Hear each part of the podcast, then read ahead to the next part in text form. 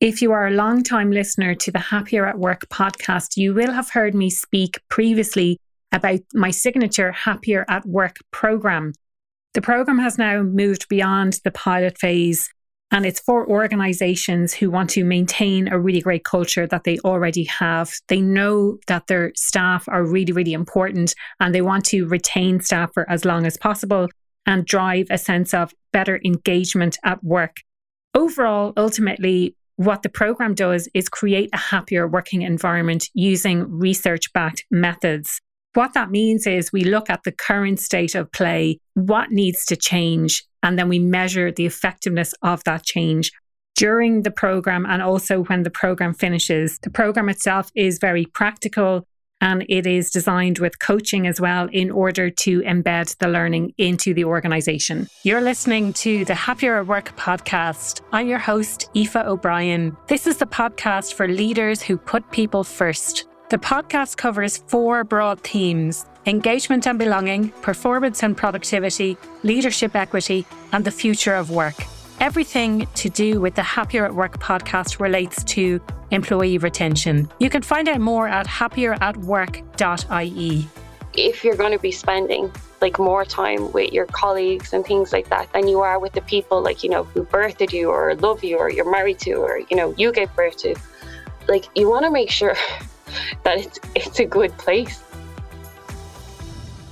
Hello, and welcome to another episode of the Happier at Work podcast. I'm so delighted you made the decision to tune in to today's episode. Now, my guest today is Siobhan Kelly. Initially, I thought that we might cover the topic of diversity, equity, and inclusion, which is an area of specialism for Siobhan. But actually, when it came to the crunch, we talked around a lot of topics, including workplace trauma, how to deal with difficult situations at work, how to set clear boundaries. Uh, how to prevent bad things from happening at work, essentially, or prevent things from going wrong in the first place, how to cope when they do go wrong, and also taking personal responsibility in the situations that you find yourself in work as well. So, we explore this topic from Siobhan's personal experience. It's really, really interesting. I absolutely loved this chat. I know you are going to love it too please do stick around till the end. I'll do a synopsis of some of the key points and do feel free to get involved in the conversation on social media. I would absolutely love to hear you. You'll find all of my social links on my website, happieratwork.ie, and I'll be sharing it mostly across LinkedIn and Instagram. So do feel free to connect with me there, find me there, and feel free to comment.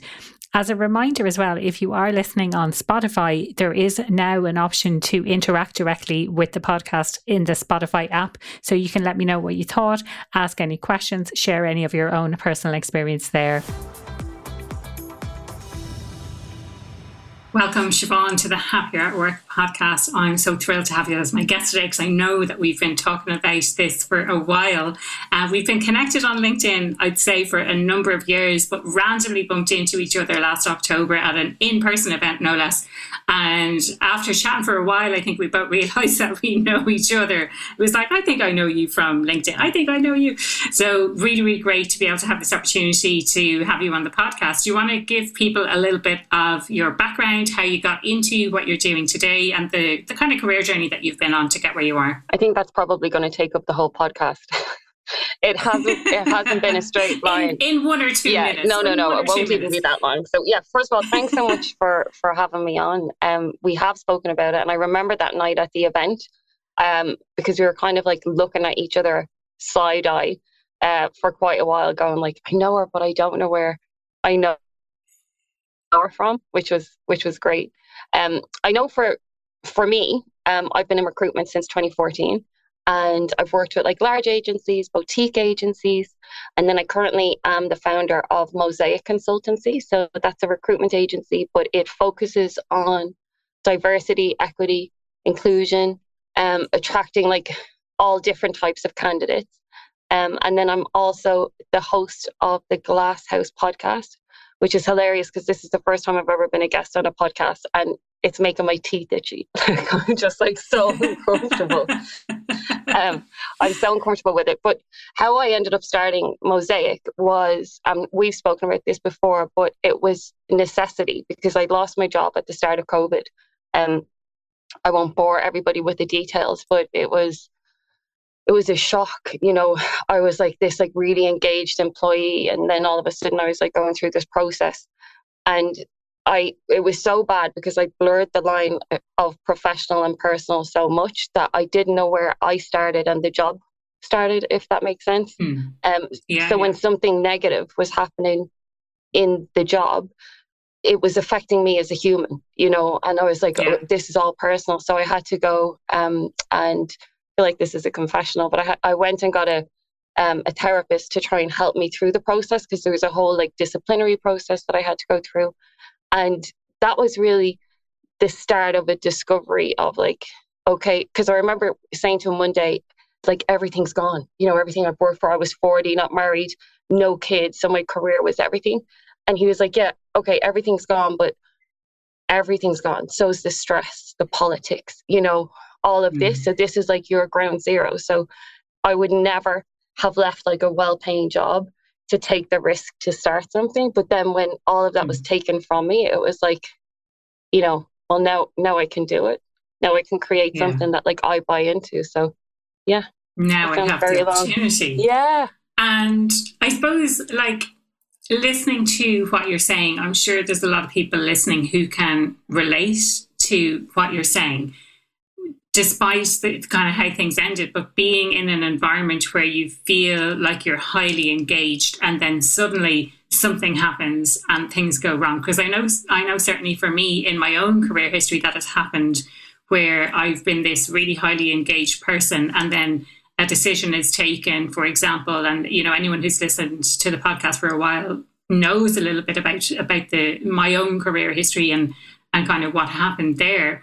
Um, but I think there's a lot of people who can who can relate to that. It might be one kind of toxic person, or it could be one specific event that happens. But do you want to expand on, on kind of how you felt at that time? And and also, Siobhan, I, I can so relate to what you're saying with your entire identity being wrapped up in your job. Because again, I think that's so relatable to people. And I'm reading so much about this type of stuff. And if I may say, for people listening, they might think that it's this idea of overwork as a way to numb feelings that are happening, feelings that are coming up. We have a tendency to do that. I know I put my hand up. I have a tendency to do that as well. Yeah, exactly. So, you know, whether it's food, whether it's alcohol or drugs or work or whatever it might be. So, there's some other things that I don't really want to mention necessarily on the work related podcast. Um, but, you know, these are the things that we do to make ourselves not feel. I was going to say feel better, but it's really to not feel anything at all or to, to feel that we're being rewarded in some way. So, if you're okay with it, would you mind kind of talking us through those feelings and how you dealt with it and how you unraveled your identity from being kind of totally wrapped up in your job essentially? Yeah i mean look there's there's so much there. What i will say to you is is that what i learned from the whole therapy side of it is that there's no external solution right to anything that you're going through. Um, an external validation isn't going to fix it. Now, what I realized was that the, the bitter pill to swallow was that I had a hand in what had happened because I had taught people how to treat me. Yeah.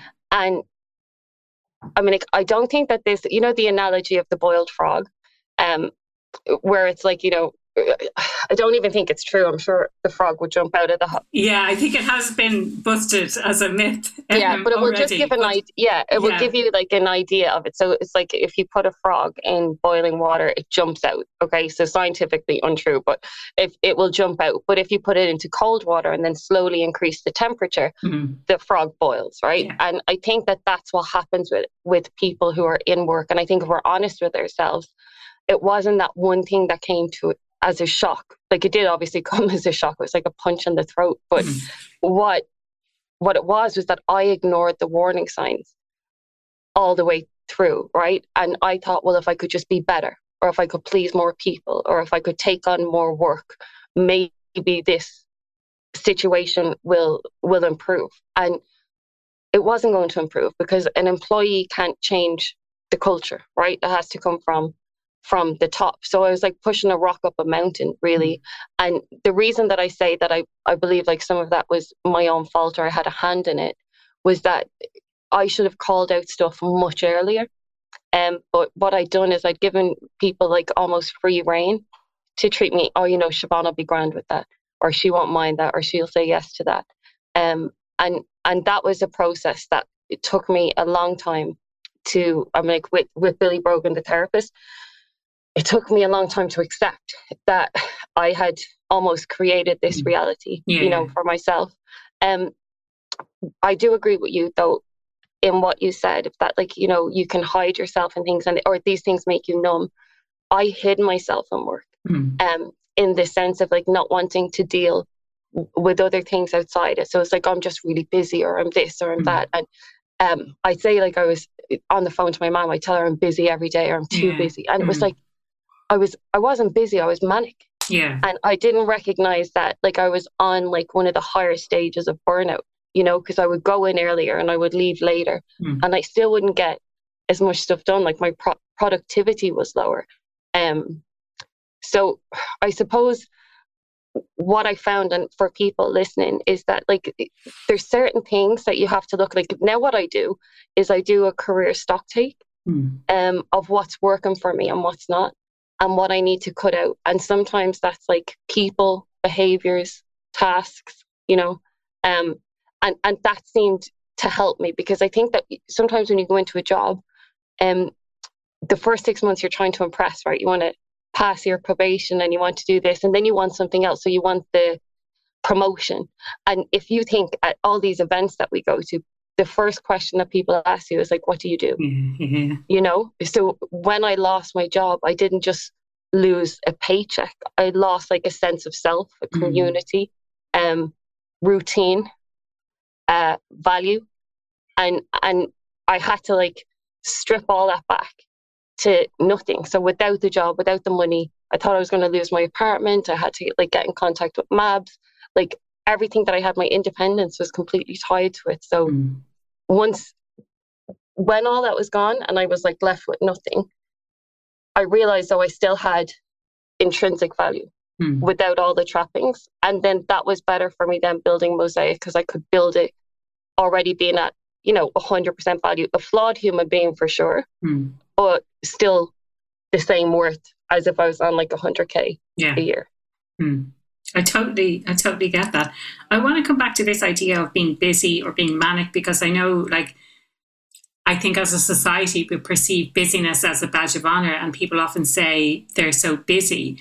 And just from what you're saying, it kind of got me thinking as busyness, not necessarily as a badge of honor, but busyness as a way of hiding, exactly like you're saying. You don't want to be dealing with the stuff that's going on outside of work. So you kind of bury yourself in what it is that you're doing. And I know certainly I've been guilty in the past of saying to people that I'm too busy to meet up or I have things planned out so much in advance that if someone wants to meet up with me, it's kind of like I can't meet up with you for a month, you know, because I have everything planned which within each of its life, which is crazy, exactly. Crazy. And, and may I say that life in Tenerife is very different. It's all mm. quite last minute. It's all quite like I don't have plans. I'm right recording this on a Friday, and we don't, I don't have plans going into the weekend. You know, so it's actually really nice. It's much more of a, a laid back atmosphere. But this idea of of kind of busy to manic levels of being busy. And hopefully, someone who's listening today will kind of that might resonate with them. That if you're like, why are you so busy? And are you choosing to be busy as well? And actually, now that I'm saying it out loud, it reminds me of a, a brilliant. Uh, I think it was a TED talk by Dorie Clark, and I will put a link to that in the show notes. And um, if you're not into show notes, you can certainly have a look on TED or on on YouTube for Dorie Clark's TEDx talk about busyness and why are we so busy? Because oftentimes we choose to be busy. That's why we're so busy. Um, Absolutely. And I love what you're kind of talking about is that you ignored the warning signs and it's a bitter pill to swallow that you have to accept responsibility of the role that you played in getting to where you are um, by pleasing people, by taking on more work than you should have because you're trying to keep other people happy, essentially. And you're operating in fear and you're operating out of panic, you know, so you're not operating from a perspective of like, worthiness mm. you know it's like trying to prove your worth or like yeah. you know i'm so busy that i but i you know i'm really important i can take on this project i remember I was asked to go and collect an award on behalf of somebody, and I was really honored to go and do it. But it was like, in hindsight, I was the only person who didn't have a life outside of work who could give up their Friday evening. Whereas I was looking at it like, oh, we're a team, or we're a family, or we're this, or we're that, and it's like, no, I just, I just didn't have a life outside of those walls, and and the only person who was responsible for that was was me, you mm. know, and I I used the busyness. I mean, again, I think a lot of people do it as a, a badge of honor. Hmm. Look how important I am. Yeah. Yeah, yeah. You know, yeah. look, you know how integral I am to this organization. Yeah. If I wasn't here, the whole place would fall apart. And it won't. Yeah, yeah, yeah, yeah, yeah. Oftentimes you know? we're I mean, that shouldn't be the case anyway. We should be part of a team and we play mm-hmm. a vital role within that team.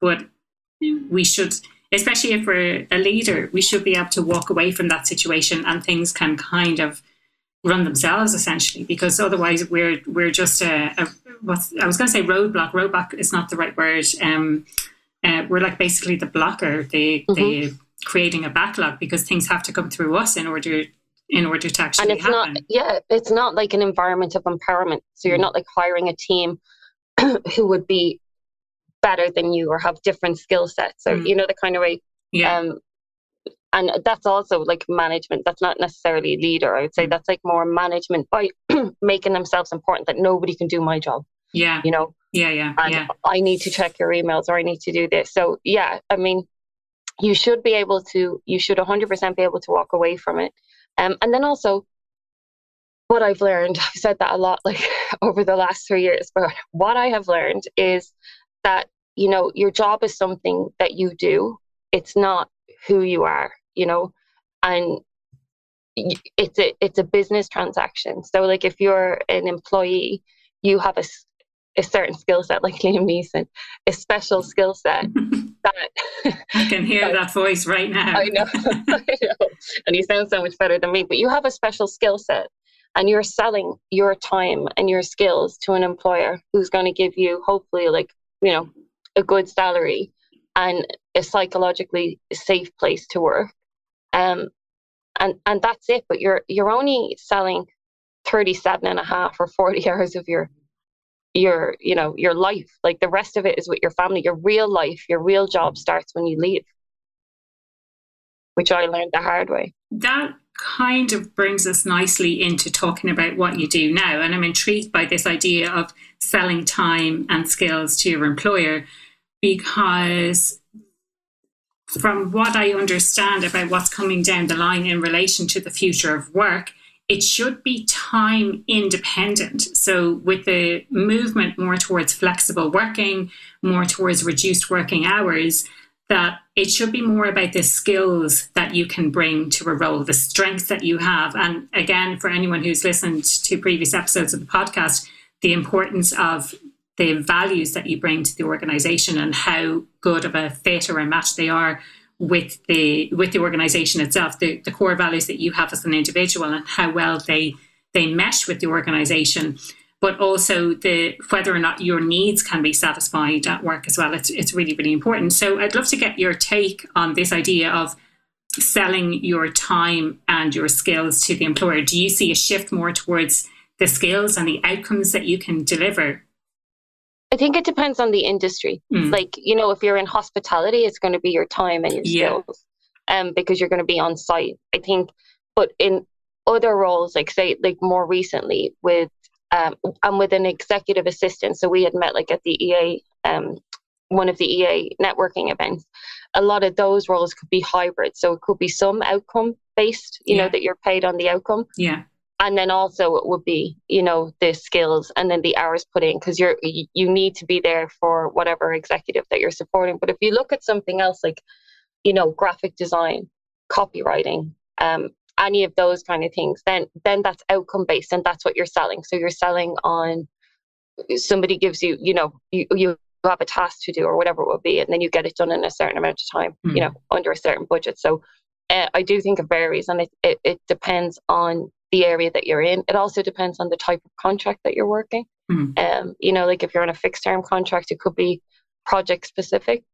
Um, so yeah, which would be I'm more outcome based. Yeah, yeah, yeah, which would be which would be outcome based. But mm. I do think though that if you if you look at it, like if you look at a job, say like the most standard job, right? So whether it's um I'm trying to think of like a market marketing or things mm. like that, no matter what your job is, like I think what people have to do is realize that like not to put the employer on a pedestal. There's some great employers, like you know, even the companies that I worked for, like my previous recruitment um consultancy, there was fabulous like leaders and everything in that business.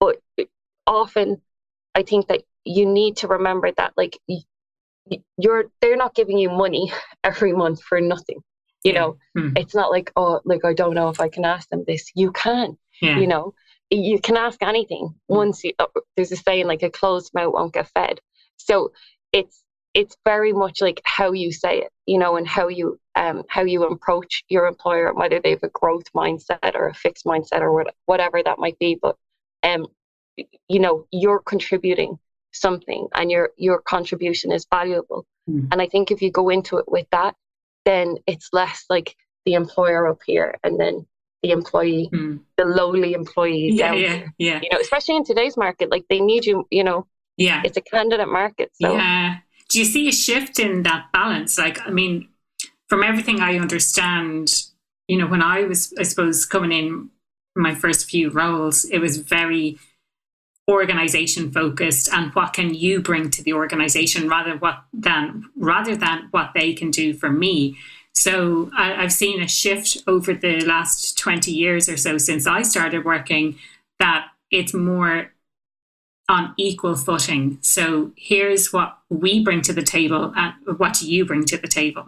You, are you seeing yeah no 100% yeah. and especially like i know that you were saying like maybe over like the last 10 15 years it's changed and it's gotten a little bit more equal but covid has shifted okay yeah. everything. Yeah. i don't even like saying that word but um but yeah it has. And it's it's redistributed the power. Also the age of the workforce has changed. And um i think these like you know when people were talking about quiet quitting and mm. and all of this that's just doing your job yeah. You know, yeah, that's yeah. just doing what you were paid for. Everybody's like, oh my God, I can't believe they're quiet quitting. Like, yeah. I did do a podcast episode, a prior podcast episode on that, and like just really questioning there's the view that quiet quitting is essentially setting better boundaries at work. And then there's the view that that quiet quitting is something that's been happening all the time, but it's just a new name for people becoming disengaged at work. So there was loads of different things flying around. I think it initially became a trend on TikTok, and you know when things blow up on TikTok, then they, they become they like really the trendy. They filter through to the rest of us exactly. Um, but that is something that we hadn't necessarily talked about. You know, we we touch on maybe the concepts of this idea of boundaries and separating between work and life. And, and the impression I get from what you're saying out that what's happening out there at the moment as well is that there needs to be this better separation that you're there you're not just they're not just paying you for nothing but you should be able to ask those questions because you're being paid to to do your job and you need to be able to do your job well and they need to create that psychologically safe environment in order for you to be able to do that but also equally when you leave work you need to be able to leave work where it is and, and not be feeling like you need to be checking emails, you know, nine o'clock no, at night absolutely like not. Hmm. No, and I mean, it, it, the thing is, right, that the people who get upset when you set a boundary are the ones that overstep it. Yeah. So I was having a conversation with somebody before it came over. I was in a Zoom meeting with her earlier, and she's doing some work. And you know, when you can tell from somebody's facial expression, she was just stressed out of her bracket. Okay. I think yeah. that's the driven, you know, and it was like complete overwhelm. And I was looking at her and I could recognize the facial expression because I had it. And you know, when you've that much on and you've lost where you're supposed to be, you yeah. know, the country and what yeah. you're supposed to do next. I think it's like paralysis by analysis. Yeah, you, yeah. You've gotten to a stage where there's so much. You're completely you overwhelmed. Yeah, and you don't know where to start. Don't know where to start. Yeah, yeah, yeah. Yeah, and I'd had I had the conversation with her, and I was like, she was saying, I'm going to work late. And, and I was like, absolutely not. Like, get off your laptop. Mm. Take your child, go for a walk. Yeah. If you need to reduce your hours next week, do it because the last thing that I would need is for her to burn out. Mm. Um, and all your good ideas, right? Like, that's why people sing in the shower. All your good ideas and all your creativity comes when you're not actually working. Yeah. Um, it's when you're taking a walk. It's mm. when you're your mind is actually still. Mm. But she had said then she's waking up in the morning and she's thinking about what she has to do. She's going to bed and she's thinking about what she has to do. She also has a child, you know, mm. um, and a family. And it's like, you know, the stuff that we do is important and we get to like, you know, get people jobs and, you know, change lives that way. But you're no use to anyone, you know, if if you work yourself into an an early grave. You know, yeah. so it's like just take take a step back. And I think mm. that I remember like in a previous company, I would get like messages, WhatsApp messages from directors at like 11 p.m., you know, mm. and I would respond. Yeah. Yeah. like, yeah. Well, that's, would, that's another thing. That's respond. teaching people how to treat you, isn't it? Then that means that it's acceptable for someone to send you a text at 11 p.m. because you responded. Now, if someone sends me a message out of hours, I tend not to respond. Um, but yeah, like just an example there yesterday, I felt like I had so much to do, but then when I looked at everything I had, it was all kind of self self inflicted stuff. it wasn't necessarily things that that had a, a client deadline or anything like that. And I just thought, I'm feeling so overwhelmed. I'm feeling so drained. I'm feeling so getting to, you know, getting a bit sick of whatever it was that I was doing. So I was like, I just need to step away now. 100%. And, and, it's such a hard decision to make, I think, because you feel compelled when you're feeling that way. You feel like, oh, everything I have is so important and the world is going to stop if I don't get this stuff done. But actually, when you take a break, and I did take that break, and you know, I don't want to be making everyone jealous, but I went down to the pool for a couple of hours here in Tenerife and it did me the absolute you had to get that bit in, good. I had to get that bit in. I, I got blown up for Afton Street, but you got, you had to dip in the pool. Um, but it was so needed. I just needed to relax a bit, and then I came in to. I had a call last night, but I came into work today then feeling so much more refreshed and feeling so much more happy. Like if I'm talking about happiness at work, I need to live by those rules as well. But it's not a case of oh, I, I, have everything sorted. Someone said that to me the other week. They're like, oh, but you're you're there standing on stage. You must have everything sorted. And I was like, absolutely not. I'm human too. I mm. am susceptible to the fears, the range of emotions that everyone has as well. I'm not some sort of superhuman that doesn't experience these things. Hmm. It's a process. I, I do think, I'm gonna don't know how many times I'm going to name drop this therapist, but one of the things he had said to me when I when I first started seeing him, he was like, "So how is Siobhan Kelly?" And I was like, "What do you mean?"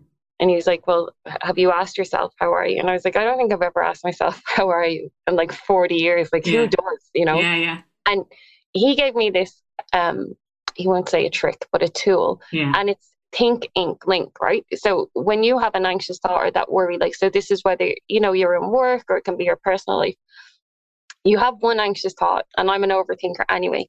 And then what that does is that causes um, something like a, a, physical reaction, right? And manifest in your body. So it could be for some people like a bit of a like an upset stomach, or you know your shoulders start to go higher, and um, like your jaw sets, or you cl- clench your teeth, and yeah. then because your body is physically reacting to that one anxious thought, then when then it's that's another one. It's like, why am I feeling so tense? And yeah. then it goes into this cycle, right? Yeah. That you end up wound up and I nearly swore there and I promised I wouldn't. You end up like wound up and you don't even know the actual reason why you're, yeah. you're stressed. Yeah, yeah. So he said to me that think, ink, link, right? So you have the thought, follow the thought, right? So if you're thinking, oh, I have so much to do and I have this and that, like write it down.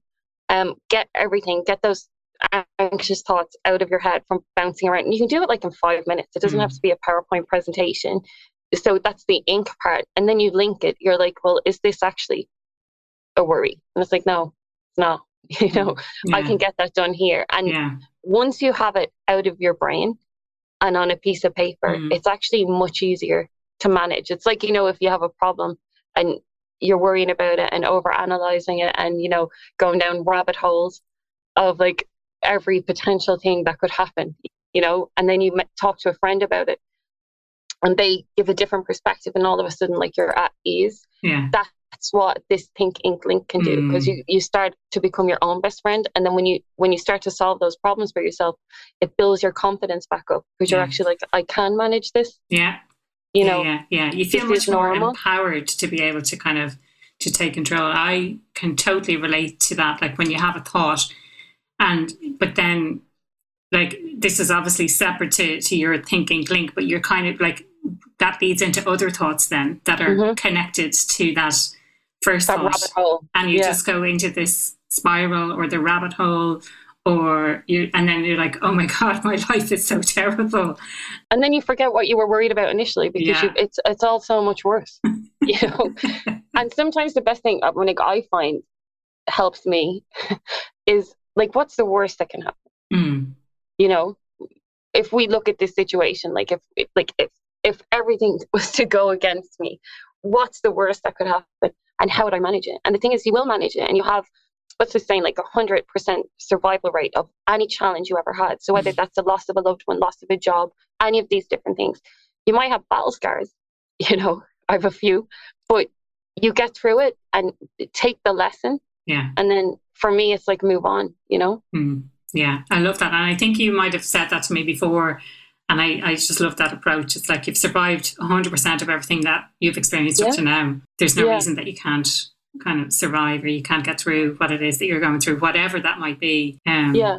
Yeah. It's the human spirit. Like, you yeah. know, like people are, you're amazingly like strong and things like that. And like, that's the thing, like with your whole podcast, you know, life is short mm. and if you're going to be spending like more time with your colleagues and things like that than mm. you are with the people like you know who birthed you or love you or you're married to or you know you gave birth to like you want to make sure that it's it's a good place yeah. you know you want to make sure that you're valued you don't have to get on with everyone like i'm mm. i you know i i don't believe in fairy tales and i do think that there's like elements that are challenging and things like that but i think they should be the exception rather yeah. than yeah. than the rule you don't have to be best friends with everyone, but I think if, if everyone is treated with a degree of respect at work, then I think that's as much as you can ask for. And you can acknowledge the differences that you have with other people. I know certainly there have been people in, in my work history who I didn't necessarily liked, but I still showed them respect. And then there was there have been other people who I haven't necessarily shown respect for because I wasn't getting that respect back either. Yeah. So, well, to be fair, it's a two way street. It is know? absolutely. Yeah. Very res, res Reciprocal. Reciprocal. Reciprocal. nearly, I nearly lost my. Well, whoever's there. listening knows what knows what we mean. Reciprocated. yeah. It's a reciprocal situation going on. Um, yeah. But yeah, and, and and for me, I think that's the entire workplace culture is built around that. So if if you if those kind of things happen, you need to call them out and say, listen, we treat each other with respect here. So, you know, I noticed when you said X, Y, Z that you weren't necessarily being respectful or you were being sarcastic or you were being um, uh, passive aggressive or whatever it might have been. But, you know, you need to actually call those things out and, and acknowledge that behavior. Um, Siobhan, any any sort of key lessons that you want to share from overall from your career history or from that particularly bad one. But before, I'd love to kind of chat briefly about your your your kind of your business next. Um. So, any kind of like lessons that I've learned, I've learned so many. To be fair, um, I think one was like not to like you can take the work seriously, but like not yourself. Yeah. You know. So, um, I also think that like what I've learned as well is that you know when you do research and i hope that this helps somebody but i i really bought into the leaders of like the companies that i would work for and that will be some of the research that i would do. Um and like like some of them like just blew me away you know like and i, I don't want to name names but like you know proper like ceos coos cfos but the reality is is that it doesn't matter what it has like on the website. I'm not going to name names but it doesn't matter what it has on a company website or whatever. The culture of your company or your the culture that of the company that you're working for is great and the leaders are great. But the culture that you will experience on a day to day basis will be from your line manager. Mm. Um, you are not, I remember my uncle saying this to me, you're not sitting beside the CEO on a day to day basis. Mm. So, as wonderful as they may be, if you are working for a manager that is passive aggressive, mm. that manages from fear, um, who wants to kind of keep you in your place and, you know, these these people coming up behind them, are they trying to take my job? Um, that's why I would say like the lesson that I would give is like in the interview process, I would ask questions. Oh, I'd want to meet your direct line manager first. Um, I'd want to know about like, you know, the people who have moved on from the team. Um, like, did they move to different departments? Was there many promotions within the department? Um, because I know in certain companies, like somebody nearly has to, I don't like pass away or something before somebody else can be promoted into a, a mm-hmm. leadership role. But yeah, if you're if you're sitting beside a line manager or a direct manager and they're toxic, it doesn't matter, you know, that these companies are in the great place to work or whatever it might be. Your reality is going to be miserable mm. for as long as you're working under that person. So I think mm. that that was a big lesson for me. And I think, I suppose, linked to that is that, and what we mentioned earlier, is that it's it's not just okay to ask questions of employers. Mm. It's it should be expected. Yeah. And it shows a level of engagement that if you're going to take that role or move to that team or do any of those things, you want to make sure that it's an environment where you can thrive, where you can contribute, where you can support people, um, and that you get the same in return. So yeah, would, that will be my my advice. Don't don't be afraid to ask questions, and check out the your direct manager.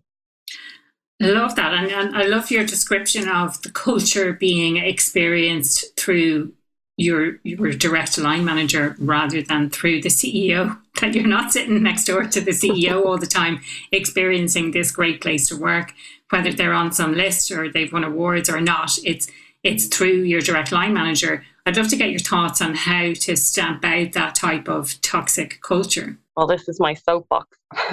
so the thing is, and this is still keeping it generic, um, let's take recruitment right for hmm. example mm. so rec- recruitment i didn't know this but recruitment is a sales job it's helping yeah. people yeah um so recruitment is a sales job and it's target driven so that like that attracts a certain that, type of that person. breeds that kind of mentality competitiveness yeah. Yeah. you know my candidate my client all of mm. these different things so in that situation some of the top billers the top recruiters the skill set they have doesn't match the skill set of a great leader, right? Because yeah. a great leader really works for the team that they're leading.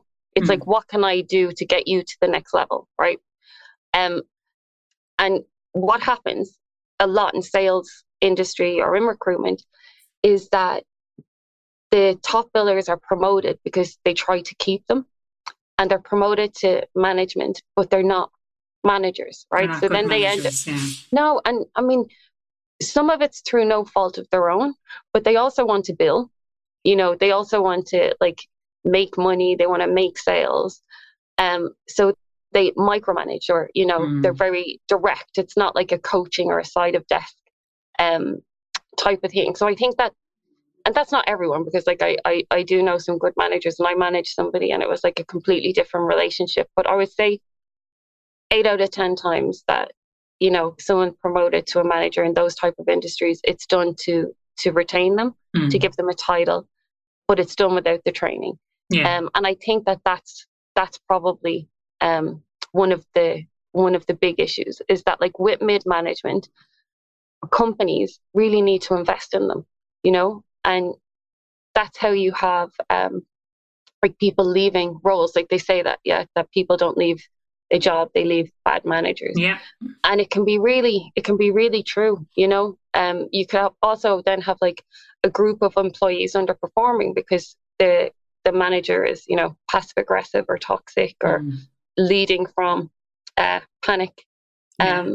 Um, so I, I, think fear or yeah, yeah, yeah, yeah, or getting found out. Like you know, they have imposter syndrome mm. too, and they've gone from being like you know amazing at the the sales role or the sales side of it, and then it's like, well, you know, one sink or swim in a leadership role because they haven't had any training in relation yeah. to what to do. So I think it's I think it's a lack of that, and I think as well, um, there should be, and I I do see it with a lot of companies. Like there's a more of a focus. I think Simon Sinek calls them instead of soft skills, human skills. Mm. You know. Yeah, I've heard them be called critical skills as well.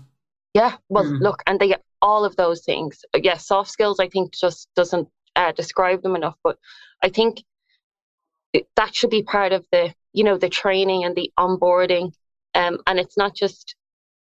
I think companies are starting to realize some of them, and like when you're training that the person across from you, like when you go in, all right, she's she or he is there to do a job, but they may have also had a sick child in the morning and you know they may be a bit disheveled or mm. you know whatever it might be they may have to like change their blouse because they had spit up on it you know in the car or they could have a sick parent or whatever it might be so like you are going to you know give your skills and your expertise and you are getting paid for it, but you're also like a human being with yeah. a life and challenges. And I think a good leader will see that. Yeah. You know, and recognize it and and try and put you in an environment where, you know, it, you're safe to say that you have this stuff going on. So you may not be at, you know, 100%. And we're not at 100% the whole time anyway.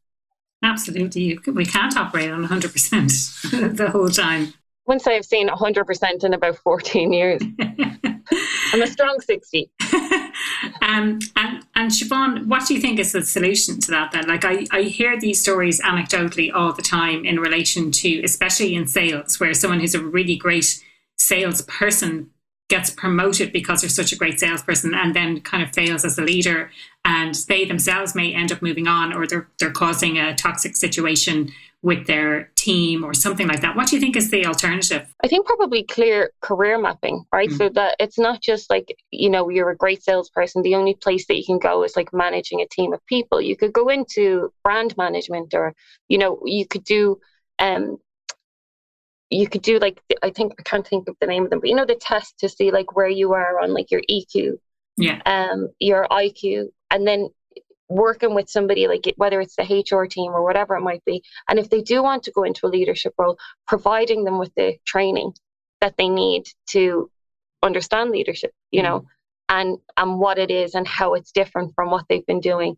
Um, because then like everybody wins and you're setting them up um to succeed mm-hmm. as opposed to oh look this person is going to leave or they're going to get like a higher paid recruitment job somewhere else let's stick a director um badge on them yeah. and hope for the best you know yeah. like it, it but 100% i think it comes down to training and then having like clear career directions that they can that they can go in if they don't want to go into a management or leadership role i also think that they need to role model these behaviors um like there shouldn't be i i had worked with somebody who was a manager um i didn't mean to do that big sigh but i had done a body of work. I'll give you an example. This is another boundary I broke on myself, but um, I digress. I had written up a document, so it was like a, a, salary guide, right? And it was for the roles that we were recruiting for the team, both temporary and perm. And I'd say it took me about four weeks, right? So this person said to me, "Well, why don't you just use last week's or last year's figures?" I'm like, "Because it's a annual salary guide, so I have to highlight what's different and what the trends are and all of mm. this." So I did it, sent it to the marketing team, and then I think there was they came back and said this is going to be a short like snippet presented to camera. Who's going to do it? And the person who told me to use the previous year's um, figures came back straight away. I'm going to do it, and I didn't say anything. Mm. Right. That person's manager knew that I had done it yeah. and still allowed that to be done. Yeah. So it's like in the same way that I gave permission um, to people to cross over on my boundaries. So I was also wrong. I should have like clarified it.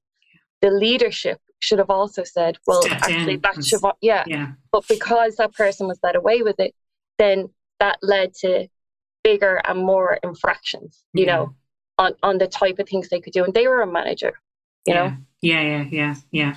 So it's this type of behavior and turning bullying, a blind eye bullying yeah. almost you know well turning a oh. blind eye could be seen as a form of, of bullying as well um, but yeah really interesting and, and, i love this idea of role modeling and and demonstrating the behaviors and demonstrating the values that are seen as really really important at work especially in a particular organization yeah, well, that's how I learned. Well, how I started to get interested in, in leadership and management um, was because of how badly managed I was. Yeah. And I would have a fear of going into work. You know, every every uh, in one of the agencies I worked in, like we would have like a, a group meeting, a team meeting every Tuesday, and every Tuesday morning I woke up thinking I want to call sick. Mm. No, I didn't. I went in, but like I was in abject fear, mm. you know, for this for this meeting to be over. And I just thought, you know, I didn't have necessarily a great role model of a direct manager mm. um, at the time, but I could see what they were doing and how it was making me feel. And I was like, made a promise to myself, I'm not going to do that. And that's actually how, when I was like creating Mosaic, that it was like, I'm going to take some of the good bits because there were like really good bits and really great lessons, but I'm also going to there will be none of this. Like as yeah. the company grows, you know, there be no like, you know, I suppose I'm trying to think of the phrase for it, but it, it's to do with psychological safety. But it's like I don't want like a blame culture. I want a growth culture that you yeah. tried something, it didn't work out. Okay, let's chat about it, not yeah. to humiliate you, mm. but, so we can lesson. learn from it. And, yeah, yeah. and tweak it and, and talk go, about okay, the well, systems rather than the people. Like what systems 100%. do we need to change in order to make this process better work for us? Because it's it's usually not human error, it's usually a breakdown in the system or the processes that we have in place in order to get the work done. Oh, look, and if you think about it, if you look at it from the perspective of like when somebody creates an app, you know, there's like bug fixes yeah. as it goes. So it's like, don't let perfect get in the way of good. So mm. for me, if somebody has an idea and you want to try something and it doesn't work out, work out, let's tweak it. Let's, yeah. you know, you as much as it. we can. Yeah. yeah, because it should be like with anything that's going to scale or grow, mm. it should improve. Yeah. Yeah. You know, because then you have like proof of of of the idea. Because like we tried that, okay, maybe we could streamline it a little a little bit, but you'll never get the those outcomes mm. if you mm. just do it theoretically. You know, you have to be able to be in a safe space to have an idea. Let's put it into practice. If it doesn't work at all, bin it. Mm. And then, you know, and then if it does work a little bit, then let's change it. But I think some cultures are like, "Well, you tried that, and that was an abject disaster." You know, where's the return on yeah. on investment? And it's all your fault, and and it's all your fault, yeah. and it's like, and you wasted so much time and money doing it. Yeah, yeah. But it actually, what it, it's it's really great. Like, what can we actually learn from this? And it's great that you're able to bring those learnings in and bring the bits that you really liked and left the bits that you didn't like so much and and kind of flip them on their head because I think oftentimes as managers or leaders, the, it's not even the temptation, but you role model the behaviors that you're used to. So you, without maybe even realizing you're behaving in the exact way that you were treated that you didn't like. And I see that happening time and time again. And it's really great that you're able to recognize that and, and really kind of stamp it out. The other thing I wanted to say in relation to managers is that I think we need to let people know in advance what management entails because oftentimes it comes with a higher paycheck and a better job title and people are enticed by that and, and they're enamored by that you know the whole thing associated with being a manager. And you feel more important kind of going back to your earlier point and you feel so important that you're a manager now but actually the day-to-day role of a manager is not all that glamorous if you're dealing with people's personal problems and doing the administration and, and all of that kind of stuff. If you're doing it correctly it's not that glamorous you know it shouldn't be on a day-to-day basis. Exactly. Um, I, well i know when i was asked to manage somebody i initially said no and there was like everyone was aghast like what? You know you know You've you're turned down this opportunity. yeah. yeah and i just thought well it's not for me, but it's a big responsibility, mm. you know, to have somebody come in who had no recruitment experience and get them set up. Like it's yeah. emotional, you know, like you're, as I, as I said earlier, I didn't know it was sales, but your product has free will if you think of it like that. Yeah. It's not like you're selling a TV. So, you know, it's, it's an emotional job. Like, you know, you get them all the way to interview, they get the offer, and then, you know, it's like, well, I've decided I want to move to France and, you know, start a vineyard or some something like that. And it's like just but it's like having the emotional regulation to deal with that and then you have to try and teach that to somebody yeah and get the best out of them. So that's why I, I had said no because I was like, I don't know if I have the capacity to give it the commitment that it, it actually requires. Yeah, especially yeah. if someone has zero recruitment experience as well. So um, yeah. yeah. that's that's quite interesting. No, I did in the end. I did end up um, managing uh, someone, Clara. Actually, she's moved to Australia just recently, so she's just gotten a new job. So she's like happy out, and she's yeah. gone from like strength to strength. But I remember one day, um, she was always afraid to be on the phones, you know, and the in in the rooms and in I'm like, when you look at where she is now, the whole career trajectory is yeah. just insane because yeah, she chat away on the phone now, you know, like with an audience. Like she's just so good at it. Yeah. And but I used to say she'd be whispering on the phone, like, Hiya, how are you? You know. And I'm like, Cara, like, just speak up. It's fine. And she's like, No, I can't. So I would say to her, we'll go into a room and do it till you get comfortable. Yeah. You know, I don't want to be listening back to your calls or anything. You do it till you get comfortable. And then when you're comfortable, and then when she came out, she was golden. Yeah. You know? Yeah. Like her her her rate or her engagement, her, you know, emotional intelligence. Yeah. Um just her capacity to kind of match the right person for the right job. Not just on skills, but on like who they are. Yeah. Like she she just had not like a, a talent for like she made me look good to be fair. Yeah, yeah, yeah. You know, I don't know if it was all my management skills.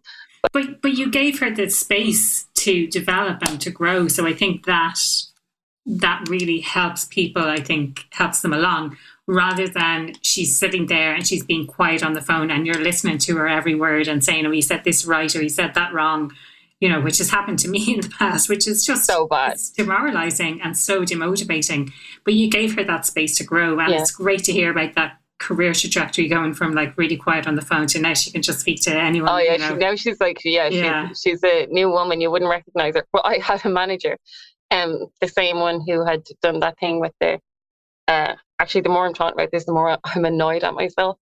But when I would do my calls first, um, she would type notes on a Word document, you know, like in really large font. Yeah. Like that's messed up, or you should have said this, or you know, say yeah. this, and it's like, how can I put that into it, you know, because then you're not listening to what the person on the phone is yeah, saying. Yeah, yeah, So it's in real time you're seeing what she was yeah. actually writing. And she's slating you. Yeah. so you're like, you know, it's not giving you the confidence to get whatever you needed out of the phone call. Yeah. Um, so I think that's another bad way to manage people. Yeah, I would have liked for somebody to do for me mm. what I could do for Clara. So yeah yeah so i think and and do you think this is this is my last question now i hope in relation to management but do you think people recognize when they're a bad manager or do you think that yeah. they, they you think that they know that they're a bad manager i think they know i mean like i think i think you pick up on cues you know mm. i think and i think then that that makes them you know well I, I'm not there to be somebody's friend, you know. So I'm a yeah. big believer in the story that we tell ourselves. Okay, right? yeah, yeah, yeah. And what I learned from like losing my job and the whole professional grief is that y- you have to kind of like look inward and see what your flaws are, you know, because if you know what your flaws are, then if somebody lies about you or misrepresents you, you can say, okay, well, I know that's not true.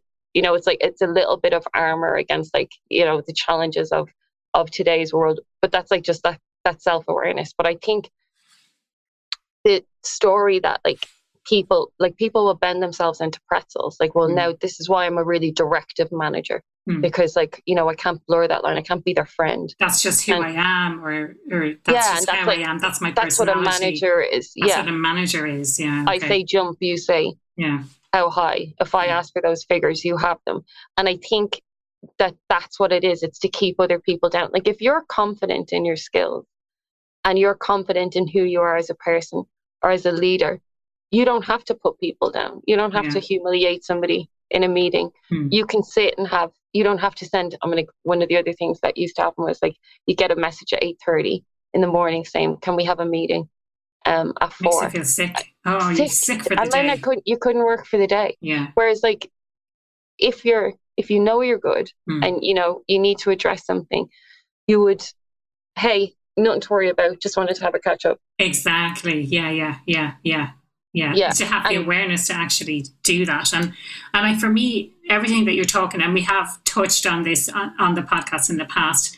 Um, is relating to trauma that we have and that we bring into work. So if you want to inflict that hurt and pain onto other people, that's your own trauma that you need to deal with and you, that you need to address. If Address you feel it, the yeah. need to keep people down and to put people down and to, to manage by fear, whatever it might be, then think about yourself and how how you're doing that. And for anyone, it kind of feels like we're just having this conversation between ourselves. I nearly forgot about listeners for a second. But for anyone who's listening today, if you if you know someone who's like that, or if you are that person, seek out the help. But if you know someone who's like that, maybe show them a bit of compassion because it's just reflective of the pain that they're feeling inside. Hundred percent. Like, and I definitely like. I'm not saying this to to slate all managers, but I think sometimes like it's good for you to know. Like, and I wish I'd known it was that like it's a projection. It's not you. Mm, yeah. You know. Okay, sometimes it is you. You know, if you, but but that's where the self awareness part comes in. But yeah.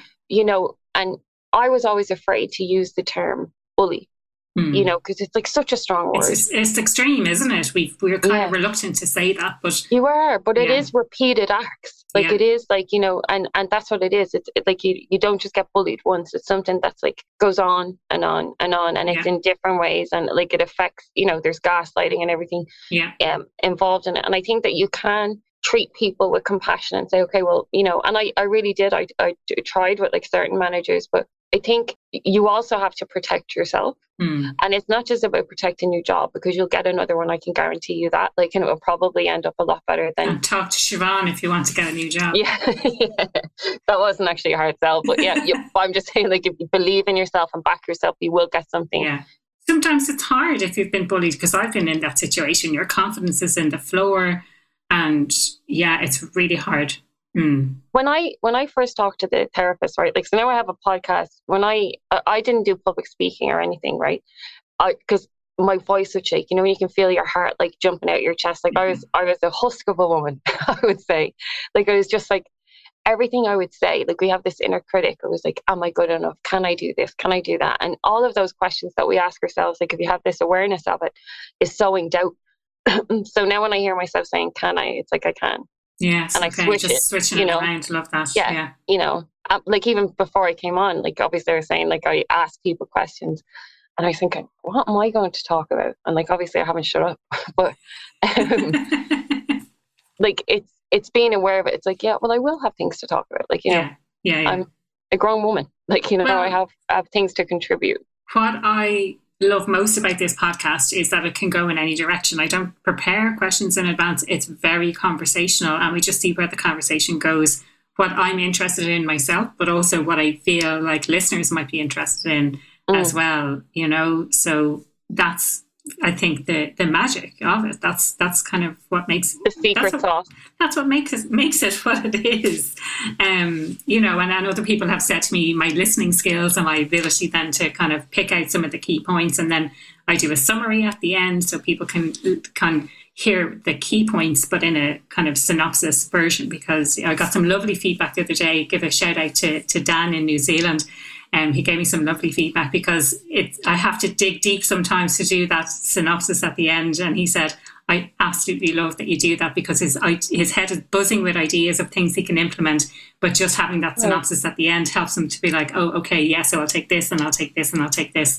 Um, but it's great to hear. And Yeah. for me, it's always important to have something that you could do differently as a result. So for anyone listening, you know, if there's anything that sparked something in you, what, think to yourself, what might I do differently as a result of listening to today's episode? Well, look, I mean, hopefully people will will listen to it and um realize that like you know they're not alone if they are in a difficult situation in Yeah. work um and that it's not a full stop if they're in a bad situation it's Mm. like a comma or It's not the an end. ellipsis. Yeah, yeah. No, it's Things- not. There's life after a terrible work situation. A Yeah. hundred percent. And the thing is, is that like, and what you said when it affects your confidence, like my biggest fear, and I had a lot of them like over the last three years. Some of them, you know, were warranted. Some of them like totally unfounded. But my biggest fear was like telling people that I'd lost my job, right? Yeah. Because like there's a whole connotation, or maybe I had a, an association with it, you know, Mm. and I was projecting it.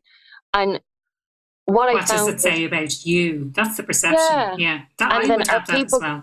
yeah. what are, are what are people going to say this and you know there were so many like different things going around and um i think in the end of it when i did tell like not like huge details but when i went into and said like look i lost my job and i got a therapist and you know i had professional grief and and it was at the time in covid where people were like actually losing their life and it's like you know what's happening to me isn't really that important but it was mm. like processing all of these different things and once i made myself vulnerable and said this has happened i'm struggling because there was a hashtag going around at the time as well it was like hashtag business as usual oh, right. and it, i felt like put my head in a blender because i was like it's not like yeah. people are you know this was past the stage of like people making sourdough you know yeah. it was like we were really getting nervous then at this stage and i think what I would say and what I would hope people would take away from this is that like there's like courage and vulnerability. Mm. Um, and you don't have to share with the world, you know, yeah. and or on podcasts like this, but you know, share with somebody. Yeah. Um, and give the advice to yourself that maybe you'd give to a 15 or 14 year old girl or boy who's getting bullied. Just mm. talk to one person. Mm. Because when you talk to one person, they can help put it in perspective for you hmm. of like, you know, the situation, the job, um, you know, what to do, HR, can you go to HR? Because sometimes like HR obviously is for the company, so you got to be careful. Um, can, I, can I jump in there and say yeah. that I'm in several HR groups and they would argue otherwise. So really, I think it depends on the organisation. Yeah, absolutely. hundred percent. No, no, no, hundred percent. I mean, look, I know in, in our previous company, but it, I would say, look, it, it depends. Everything that we're saying depends on the organisation. yeah. I don't want to tire all HR with no, no, no, no. And I actually had somebody on um, from HR. I think it was from Three Ireland, and one of the things that she has on her LinkedIn profile is it's about her team. So you know when people yeah. put in their bio, um, yeah. it's like I am this. You know, like I think recruiting rockstar and something networking ninja or whatever it might be. Right? But it's normally about the person's individual LinkedIn profile. But what yeah. was so amazing was that like she spoke about her team in it. Yeah, like that she wow. wouldn't be anywhere. And like so those type of leaders so yeah. i'm fully aware that they're you know phenomenal phenomenal people like changing the face of hr but then it's also i would say maybe the advice is read the room look at yeah. your own individual mm. situation and and make a call on that. Brilliant. Love that. Hope i didn't get you kicked out of any hr groups I'm, I'm here to defend them. I'm here to defend them. um, but no, I certainly agree because I have been in the situation myself where it felt like HR were kind of more for the company. And I've seen friends in that situation as well, where you think HR will be on your side, but actually they're there to essentially protect the interests of the organization. But I've seen so many others that it's not necessarily the case. So I just wanted to bring that to, to people's yeah, attention. That's like a disclaimer. um, so Siobhan, um, if people want to connect with you, what's the best way that they can do that? Um, they can well, they can connect with me on LinkedIn. Um, they're more than welcome. So I can. It's Siobhan Kelly Recruits. so I can send that to you. Um, they can email me. Um, trying to think. Any any yeah. way really, I can give you the details. Search Siobhan um, Kelly on LinkedIn. There might be a, yeah. a lot of them. I'm not so sure, but um, yeah, Mosaic Consultancy is there. there. Um, you can tell that I'm really bad at this self promotion. It's like we'll we'll put all of this in the in the show notes anyway, um, and of course give a shout out to your own podcast. Yeah, so it's the Glass House, and that was I mean like the reason I named it, and I have to take responsibility for it is that like it, the Glass House is where things grow, yeah. you know, and develop, and um, that's that's really what I wanted, and also like we didn't go into it like today because maybe it's not relevant, but I'm from like quite a working class family and my mum was a single parent and I lived with my extended family and um when I was growing up like this is like why I focus on diversity equity and inclusion like representation mm. matters you know and and if you can if you see it you can yeah. become it you know um so a lot of like my aunties and uncles didn't go to college or university and when we would see like I know when I was in school and I was in transition year, I, I wanted to be a writer or in acting or whatever. And my um what you call it, career guidance counselor sent me to a hairdresser's. like Yeah. And even then I got a really bad report because he was saying I kept looking at myself in the mirror. and I was soaking everybody that I I was there, but I had no interest in it. But that's like, you know, if if I'm like if hairdressing was your passion, like my friend is in it, you know, and she's built a brilliant career, but it just wasn't mm. for me. Um And with the glass house, I wanted to give accessibility to people um, to see these yeah. leaders. Like, so say, like the HR leader, and she does like business transformation in the UK and Ireland, the CEO of mm. Siemens. Um, Siobhan Sweeney, I think you had her on here. She was one of my first guests uh, on diversity, equity, and inclusion, and and her role, women in the workplace, and we chat about like what leadership mm. looks like, you know, and how people can mostly fail yeah. forward.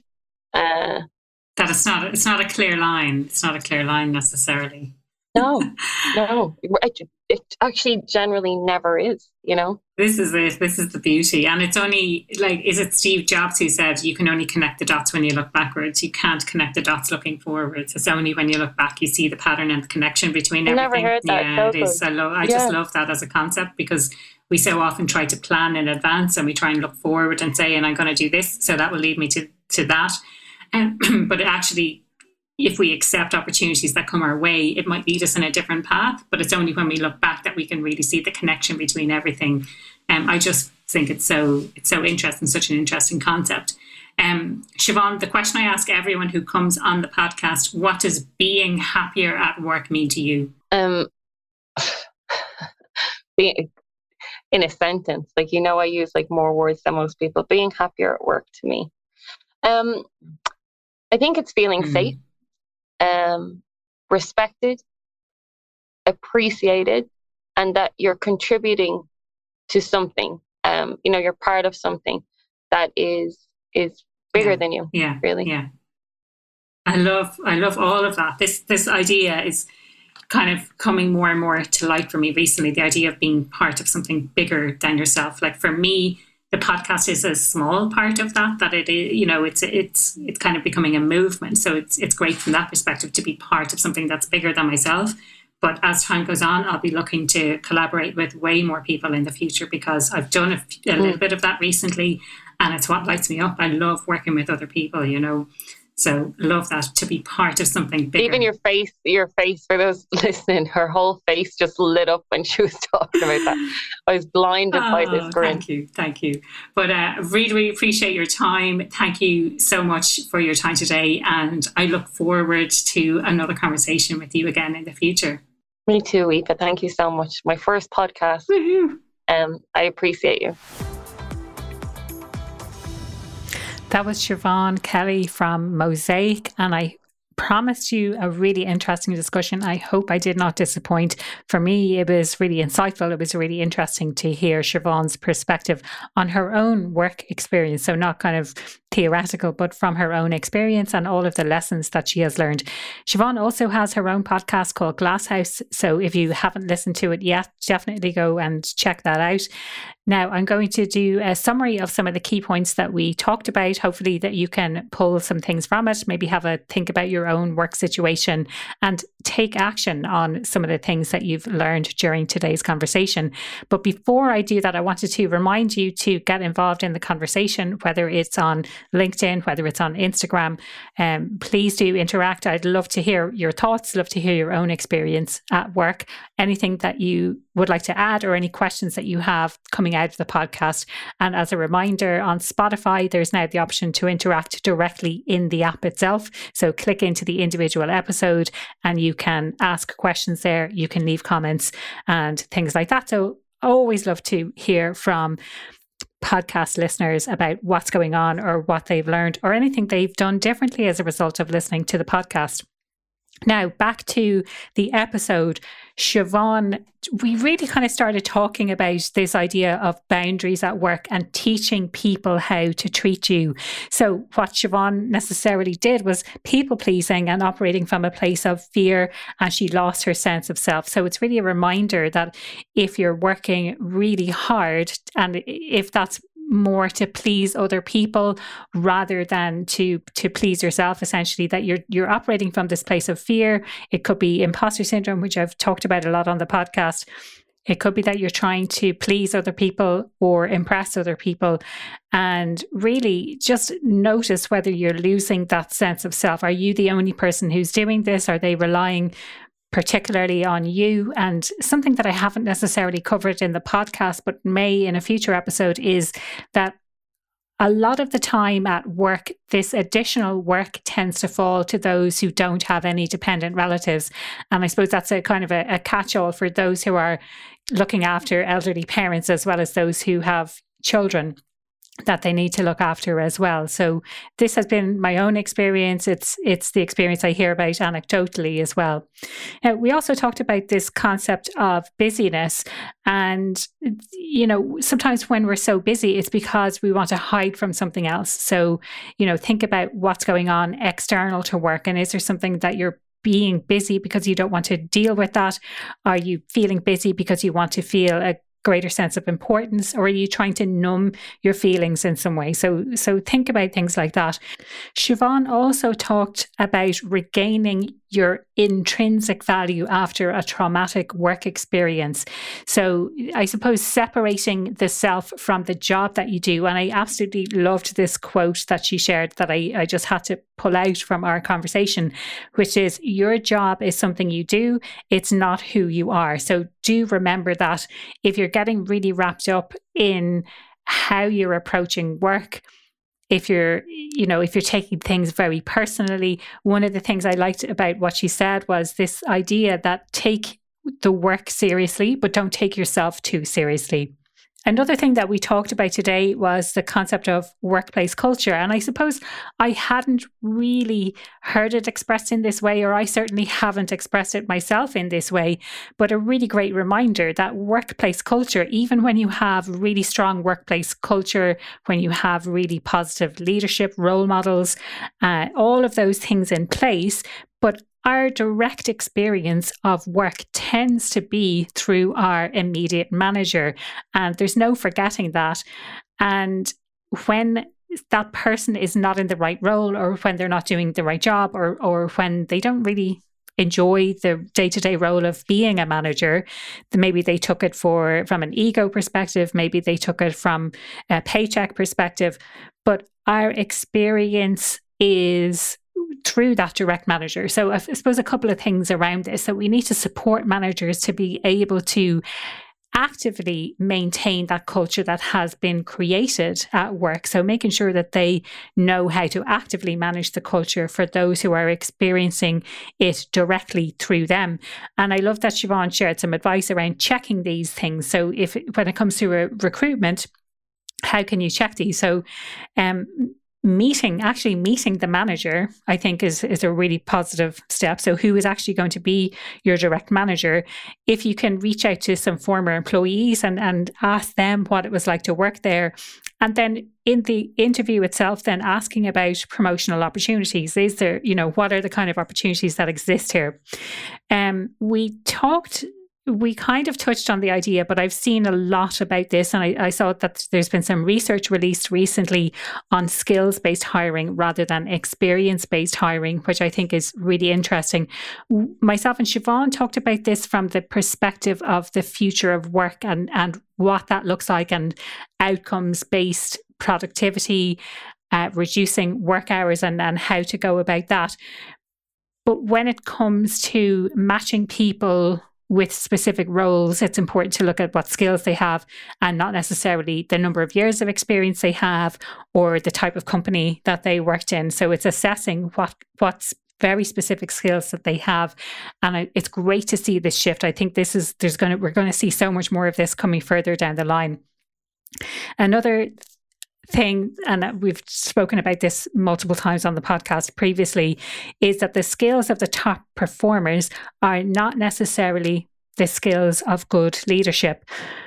And I love this. The way she described it was just throw them a director badge uh, so we can retain them. So essentially, you promote people in order to retain them, and they they just don't really do a very good job at that level that they're at. That they perform much better in that individual contributor role because they don't necessarily have the support in order to be able to manage and lead people.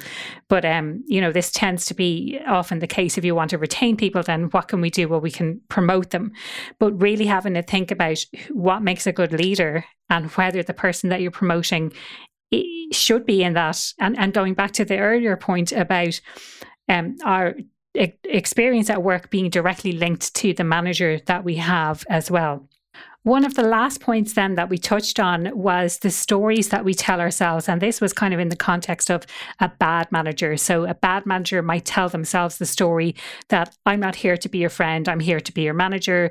And that kind of excuses that poor behavior. So I thought that's an interesting take. And, and maybe bad managers know that they're bad managers, but actually they feel like they shouldn't have to be your friend at work and therefore it's okay to be someone who's a, little bit harder on you or something. I just thought that was quite an interesting take. Um, would love to know your thoughts on that as well any experience you have. As always i would welcome feedback on the podcast. Do feel free to reach out to me directly. You'll find all of my links on happieratwork.ie that was another episode of the happier at work podcast. I am so glad you tuned in today if you enjoyed today's podcast, I would love to get your thoughts. Head on over to social media to get involved in the conversation. If you enjoy the podcast, I would love if you could rate, review it, or share it with a friend. If you want to know more about what I do or how I could help your business, head on over to happieratwork.ie.